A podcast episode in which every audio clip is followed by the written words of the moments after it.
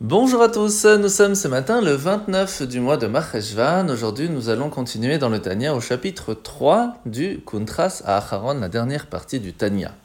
La Nourazaken va nous ramener aujourd'hui les paroles de Rabbi Chaim Vital, qui va nous expliquer qu'il y a une différence lorsque quelqu'un va faire une prière ou va étudier, de la façon où il va le faire, l'impact et les conséquences seront bien sûr différentes. Par exemple, une personne qui va étudier pour un plaisir personnel, ou pour avoir plus de connaissances, ou pour avoir plus de d'honneur en étant un grand rabbin, eh bien, malheureusement, cette étude sera coincée ici-bas et ce sera très difficile de la faire remonter à un niveau plus haut.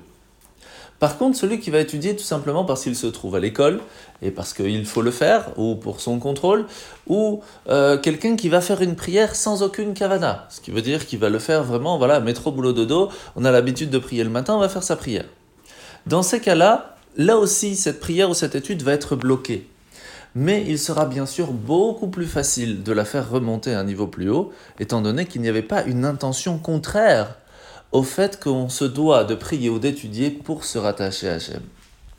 À la différence d'une personne qui va prier pour pouvoir parler à Dieu, pour pouvoir s'attacher à lui, ou quelqu'un qui va étudier parce que c'est la Torah d'Hachem, pour pouvoir apprendre à mieux se comporter, dans ces cas-là, cela va créer des anges dans le monde de Bria, le monde de la création, à sa source, qui va permettre à la personne de recevoir des bénédictions extraordinaires.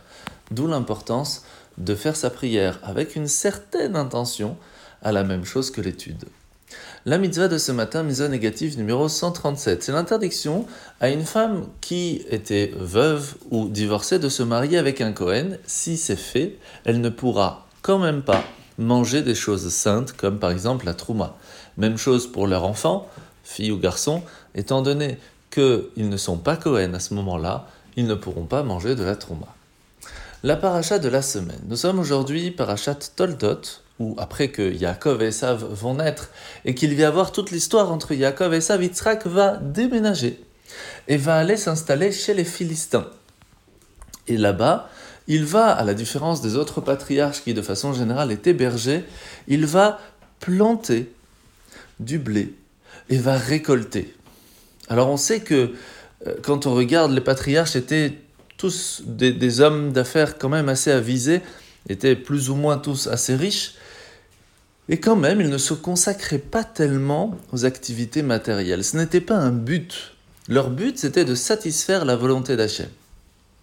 Et c'est la même chose pour Yitzhak. Pourquoi à ce moment-là va-t-il planter du blé? Tout simplement pour avoir la possibilité d'aider les pauvres, d'aider les personnes qui étaient dans le besoin pour pouvoir leur donner à manger. Et c'est pour cela que Hachem va lui dire, puisque tu as planté, tu vas récolter, tu vas travailler pour pouvoir aider ton prochain, tu mérites cette bénédiction que tout ce que tu auras planté va pousser au centuple.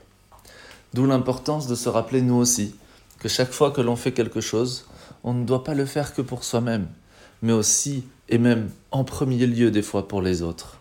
De la même façon qu'on le voit dans la tfila, dans la prière, où les choses de demande que l'on fait ne sont jamais personnelles, sont toujours au pluriel. Car lorsque l'on demande pour l'autre, Hachem pense aussi à nous. En souhaitant de passer une bonne journée et à demain.